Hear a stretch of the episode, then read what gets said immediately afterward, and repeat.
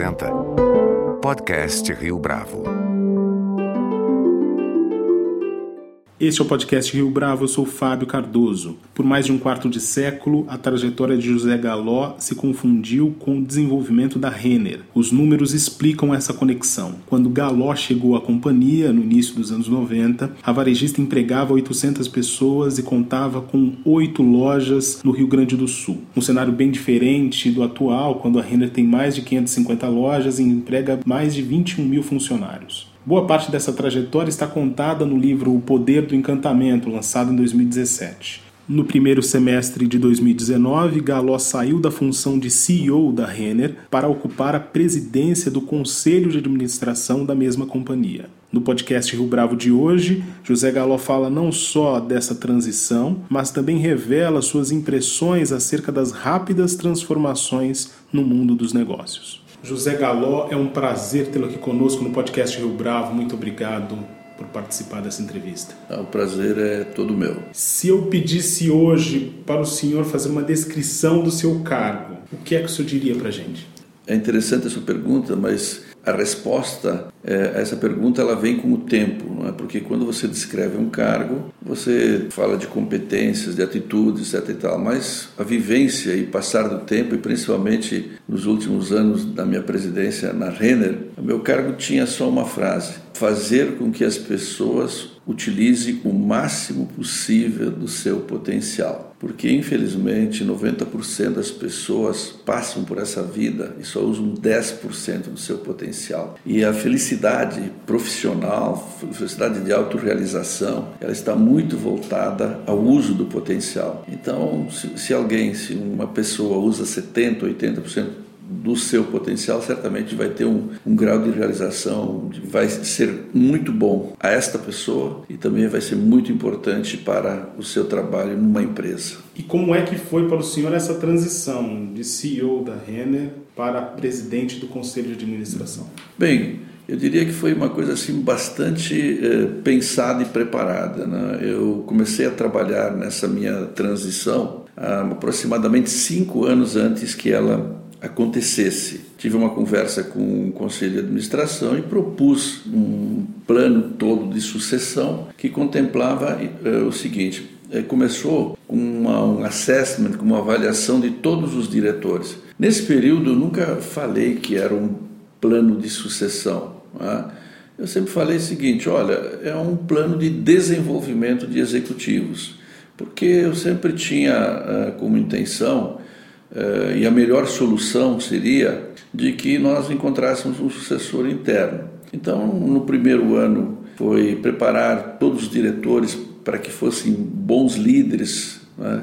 Pessoa líder de cada um. O segundo ano foi eh, cada líder eh, liderando da melhor forma as suas equipes. O terceiro ano foi cada líder desenvolver um projeto fora da sua competência natural, da sua área. E o terceiro e quarto ano foi muito voltado para especificidades de cada um, estratégias, eh, faça um curso no exterior, eh, faça algum trabalho específico. Agora, o mais importante de tudo era o seguinte: eu mensalmente, cada ano desses, era feito um PDI, um programa de desenvolvimento individual para cada executivo. E mensalmente eu acompanhava a evolução desses planos, tendo uma reunião com cada diretor trimestralmente levava esta evolução ao comitê de pessoas do conselho de administração e semestralmente ao conselho propriamente dito. E com isso ia se avaliando evoluções e aí tudo pode acontecer, certo? Pessoas que são candidatos eh, potenciais, né? De novo, isso era uma conversa muito a nível de conselho, a minha conversa com o conselho, com, com a pessoa de, de, de recursos humanos da, da, da, Renner também. Então, eh, alguns, alguns eventuais candidatos deixaram de ser candidatos né? e outros que não se pensava passaram a ser candidatos. E isso tudo culminou.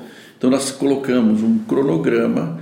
Né? Eh, o meu plano era exatamente eh, deixar a presidência da Renner na Assembleia deste ano, de 2019. Então, nós colocamos um deadline do processo de avaliação nesses últimos desses quatro anos, não é? no início do ano passado, de 2018. Por quê? se por algum motivo não houvesse um uma solução interna, nós teríamos a possibilidade de buscar no mercado que seria uma não boa solução. Eu diria para você que eu nunca aceitei essa, essa eu fiz, eu dei todos os meus esforços, fui bem sucedido, né? acabamos tendo um candidato interno né, que se efetivou, é, definido então no início do ano é, passado. Mas a gente só comunicou a esse, a esse candidato que ele era o escolhido em outubro do ano passado e ao mercado foi divulgado em novembro e passamos então um período de transição de novembro até abril, a data da Assembleia, onde eu com o Fábio Fátio, que é o meu sucessor, tínhamos reuniões constantes é? para passar formalmente todo o processo, as características de cada diretor, os desafios, consolidação de alguns conceitos, enfim. Esse foi o processo que eu acho assim que eu ouvi poucas empresas brasileiras é, que pudessem contar uma história como essa, então eu fico feliz que deu certo. Se nesse processo entre a escolha e a, o aviso, a notificação para o seu sucessor, ele porventura tivesse sido convidado por outra companhia, qual teria sido a sua reação? Bem, coincidentemente, a pessoa que foi escolhida é uma pessoa de 18 anos de Renner, uma pessoa de cultura Renner enorme, certo? De, então, eu diria que eu ousaria dizer, depois convenhamos, né, o ser humano, a, a, a, gente muitas vezes não diz as coisas, mas as pessoas percebem. Elas intuem. Exatamente, intuem. Óbvio que, eh, com, apesar desta revelação acontecer só em outubro, certamente a, a sensibilidade dele eu ousaria dizer o seguinte: se, eu, se, ele fosse candidato, eu acho que ele não iria, exatamente pela paixão que ele tem da Renner. Né? E, aliás, é uma característica: a gente tem uma equipe muito boa, de bons executivos, que eu sei que recebem propostas, mas. É, poucas empresas oferecem uma condição de trabalho como a Renner proporciona, que é um ambiente de, em primeiro lugar, um ambiente muito ético, muito uma cultura muito sadia, é uma cultura de desafios, uma cultura de inovação, que é o que todo profissional gostaria de ter. E uma empresa totalmente profissional. Os executivos da Renner são avaliados é, estritamente do ponto nós temos um processo muito forte muito consistente de avaliação é, que contempla ele é realizado uh, periodicamente não é? mas é, e avalia não só o resultado do executivo mas a sua adesão aos princípios e valores então o bônus da Renner por exemplo ele é um dos executivos ele tem uma composição de resultados e adesão à cultura da Renner isso tudo dá segurança ao executivo porque é um os processos de avaliação são justos, abertos, todo mundo conhece as regras do jogo. Eh, se alguém recebe um bônus, seis salários, oito salários, e uma pessoa do mesmo cargo na Renner não recebe nada de bônus, essa que recebeu, não recebeu nada de bônus, ela sabe por quê. Pela clareza, pela transparência, pelos indicadores, é? regras muito clara, válida para todos, transparente. Qual foi a importância de ter conversado com outros executivos que passaram por essa mesma experiência? O quanto isso ajudou? Ajudou muito, certo? Eu escolhi pessoas que eu achava que tinham passado exatamente por processo de executivos para a presidência do conselho, como o Salim Matar, que eu faço parte do conselho da Localiza, o Roberto Setúbal, do Banco Itaú, que também tenho a honra de fazer parte do conselho, o senhor Jaime, que é o, o presidente do conselho da, da Porto Seguro, o Cláudio Zonder, um ex um ex-chairman nosso que teve uma experiência enorme em conselhos até internacionais, o Marcel Teles da, dos 3G, André Gerdau, e fui tomando nota, né? E isso me deu assim insights assim de o que, que aconteceu na vida deles, uh, quais, foram, quais foram as mudanças, que tipo de relacionamento eles mantêm com os diretores. Isso realmente acabou me ajudando e, de uma certa forma, isso se materializou num código de conduta tanto meu quanto do Fábio, meu sucessor. E ficamos combinados, né, que uma vez por mês a gente se reúne e diz assim, como é que eu estou indo, como é que você está indo. E a coisa está indo muito bem, muito bem que até agora nenhuma observação aconteceu, todo mundo está cumprindo o seu papel, que, que, que me deixa muito feliz. e como é que essa mudança afetou a sua rotina especificamente. Uhum. É interessante, sabe, porque esse processo de preparação, ele prepara uma sucessão, mas também prepara a pessoa que vai ser sucedida. Né? Então, na medida que o tempo ia passando, eu também começava a pensar: bom, e o que vai ser da minha vida? Né? Então, eh, justamente, eu passei a desenhar o que, que eu acharia, um, o que, que me, faria feliz. Né? Eu, eu, me lembro que uma frase assim, muito simples e objetiva, né? que foi me dita por uma dessas pessoas que eu conversei: a gente não pode emburrecer. Então, eu, realmente eu concordo plenamente. Então, sine qua non, eu tenho que primeiro continuar fazendo o que eu gosto de uma outra forma. Né? Eu sempre gostei muito, eu sempre gostei muito de varejo, né? mas além assim no varejo eu sempre eh, gostei muito de, da cultura corporativa, gostei muito de ajudar pessoas, eh, gostei muito de ver eh, execução? Então, as coisas, onde é que eu posso, no meu futuro, eu posso aplicar isso? Vou participar de alguns conselhos e participo então desses quatro conselhos que eu já mencionei, o próprio Renner, o Itaú, o Localiza e o Grupo Ultra. São conselhos dedicados, pesados, é? praticamente uma reunião por mês. Participo de alguns comitês nesses conselhos, é? muito material e todos esses conselhos sofrendo uh, ameaças de disrupção, o que torna ainda mais divertida a coisa, certo? Porque é mandatório você se manter atualizado. Quais são as disrupções no sistema financeiro, as fintechs? Eh, quais são as disrupções do, do, na Localiza?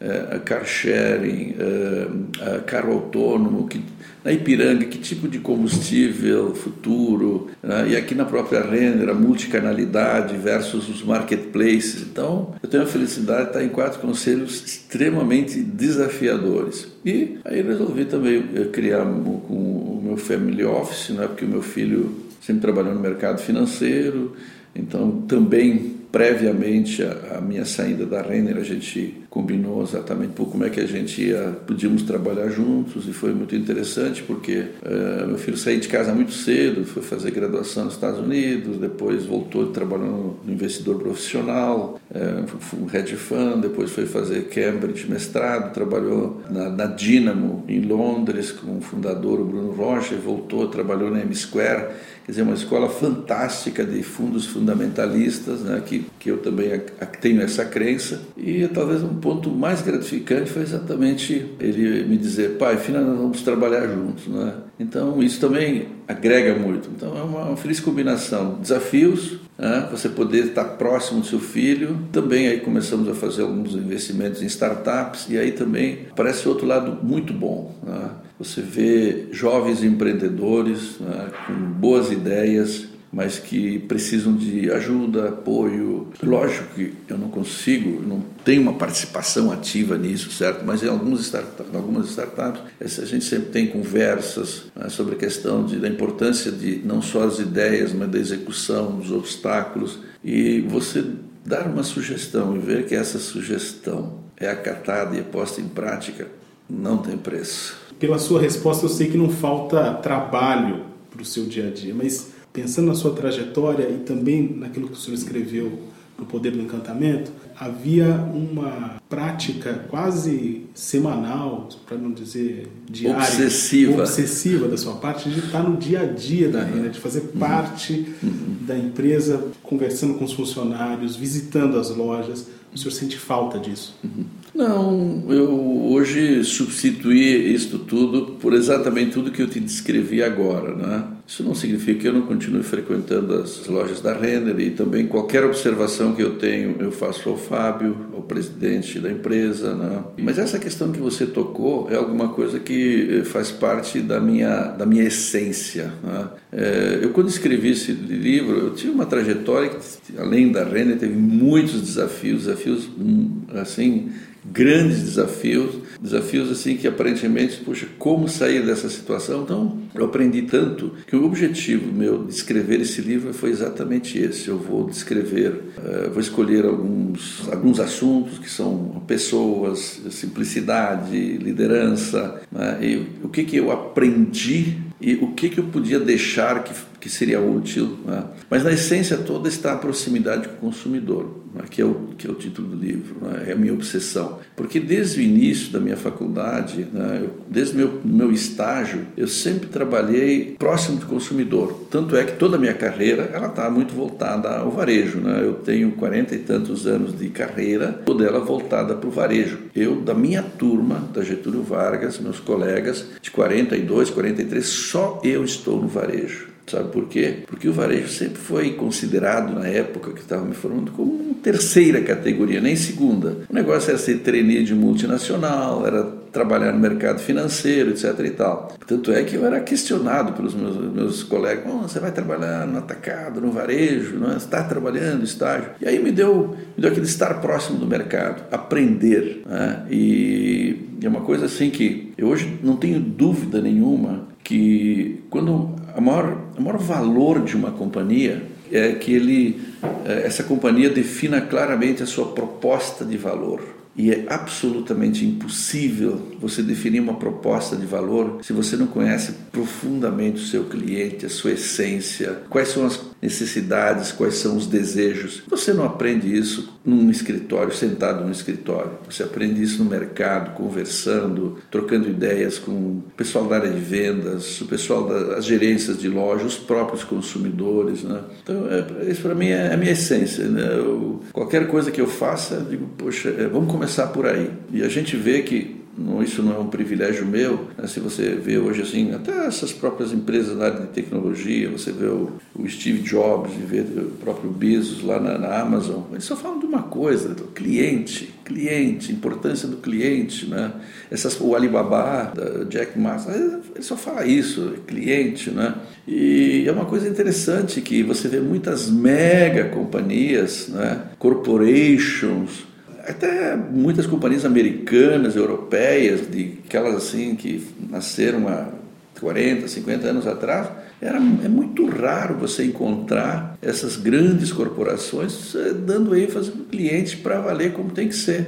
Essas novas companhias, todas estão voltadas para o cliente. Assim, é a essência, o número um. Então, isso me deixa muito feliz. Voltando para o seu livro, se não me engano, no terceiro capítulo, o senhor menciona uma visão do futurista Alvin Toffler, mais especificamente de uma visita que ele fez ao Rio Grande do Sul.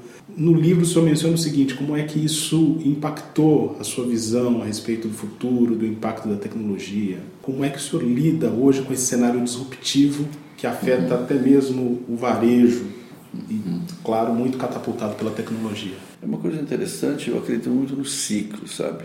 E até se a gente quando verifica a história do dessa história, do, momento Renner, do turnaround da companhia, a gente vê ciclos de sete anos. Né? Então, primeiro foi sete anos foi uma empresa familiar, sete anos subsidiária de uma corporação americana, da JCPenney. Quando a JCPenney saiu, criou-se a Renner, foi a primeira corporação brasileira, com todas as dificuldades. Você não imagina o que foi criar a primeira corporação brasileira. Era um negócio que não existia. A Bolsa tinha dúvida do que fazer, a CVM tinha dúvida do que fazer, eh, advogados não sabiam bem. Por outro lado, todo mundo viu assim uma grande oportunidade de se criar. Eh, o, novo mercado estava nascendo, poxa, vamos criar uma entidade, uma nova forma, não é? De uma, então se juntou todo mundo e deu no que deu. Pô, aí deu o ciclo de sete anos de corporejo. Depois disso apareceu o ciclo do fast né, das, da, da, moda muito mais rápida. E as coisas são naturais, de repente começa a aparecer no horizonte um novo ciclo né, das ferramentas digitais. Né? A digitalização não é o objetivo, né? a digitalização é um meio né, para você transformar companhias, para você criar, uh, atender melhor necessidades e desejos. Tá? Então, é um processo nada. Se você está próximo, se você acompanha as coisas, você vê, opa, tem alguma coisa e que vai ser exatamente. Uh, uh, e essa é disrupção pesada, é uma, né, essa, essa mexe bastante. Então, foi um processo natural. Muito bem, não adianta saber o que vai acontecer com a render. Né? Então, começou agora o início desse ciclo de digitalização, que é o uso da inteligência artificial, do deep learning, enfim, do blockchain, né? como é que isso vai ser operado numa companhia, que é está acontecendo com. Agora eu fico espantado, uh, eu vejo assim grandes empresas que uh, não estão tão conscientes da força dessa digitalização, né, desse processo todo, né, E, enfim, e também muitas vezes uh, subavaliando a, a necessidade e uma certa dificuldade que tem que se fazer isso.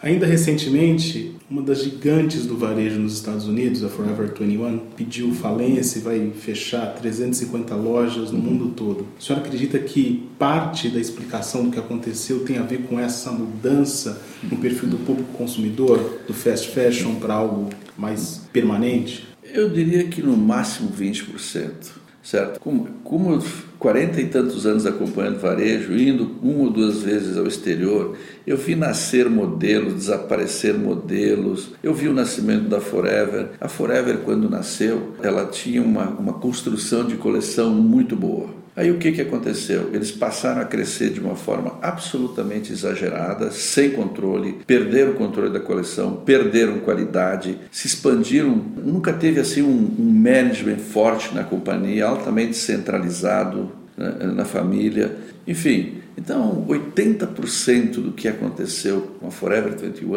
é um problema de gestão e não um problema de uh, novos tempos como o e-commerce. Tá? Agora, quem não conhece profundamente vai dizer que é muito mais fácil dizer que é o e-commerce. Não, não foi o e-commerce, não. Foi realmente, foram problemas de gestão, de construção de coleção, de expansões indevidas. Aqui no Brasil, por exemplo, entraram sem fazer uma avaliação, sem ter um modelo de loja adequado, não sei se negociaram bem a sua entrada, enfim, Forever é, tem muito mais motivos internos para ter acontecido tudo isso do que os novos tempos aí de, de, de tecnologia e digitalização. Recentemente, Jim Mattis, o ex-secretário de Estado norte-americano, disse numa entrevista: If you don't read, you can't lead. Algo na linha: se você não lê, você não pode liderar. No seu livro, O Poder do Encantamento, o senhor destaca a importância da formação contínua e da leitura ainda no começo da sua jornada. Qual tem sido a importância da leitura hoje para José Galó? Ela continua tão importante quanto antes, só que tem um detalhe. Eu, já, eu quase não estou dando conta do que eu preciso ler, certo? É exatamente por isso que eu falei para você que a gente vive tempos de muita informação, de muita mudança, não é? Se você observar minha mesa de trabalho, você vai ver alguns centímetros de trabalho, de trabalhos, porque Hoje, hoje, hoje você tem acesso não só a livros, né? os livros são muito importantes, mas você tem livros a estudos, né? estudos feitos por consultorias, enfim. Né? Então é, é, tudo, é tudo muito rápido. Continua tão importante quanto sempre, sempre teve na minha vida, né? mas não tenha dúvida, como é que você vai de novo, para você definir uma estratégia, para definir, você dar sua contribuição você, você tem que saber o que está acontecendo com aquela empresa, qual é o futuro, quais são as disrupções. Né? Isso, a melhor forma não é assistir Netflix, a melhor forma é você ler e, e usar horas e horas para absorver conhecimento. Aí. José Galo, foi um prazer tê-lo aqui conosco no podcast Rio Bravo. Muito obrigado pela sua entrevista. Olha, quem agradece sou eu. Muito obrigado aí por ter dado a oportunidade de colocar as, algumas das minhas ideias. Um grande abraço. Este foi mais um podcast Rio Bravo. A nossa lista completa de entrevistas está disponível no Deezer, Google Podcasts, no iTunes, no SoundCloud e no Spotify. Você pode comentar essa entrevista no nosso perfil do Twitter, arroba podcast Rio Bravo, e também no Facebook da Rio Bravo.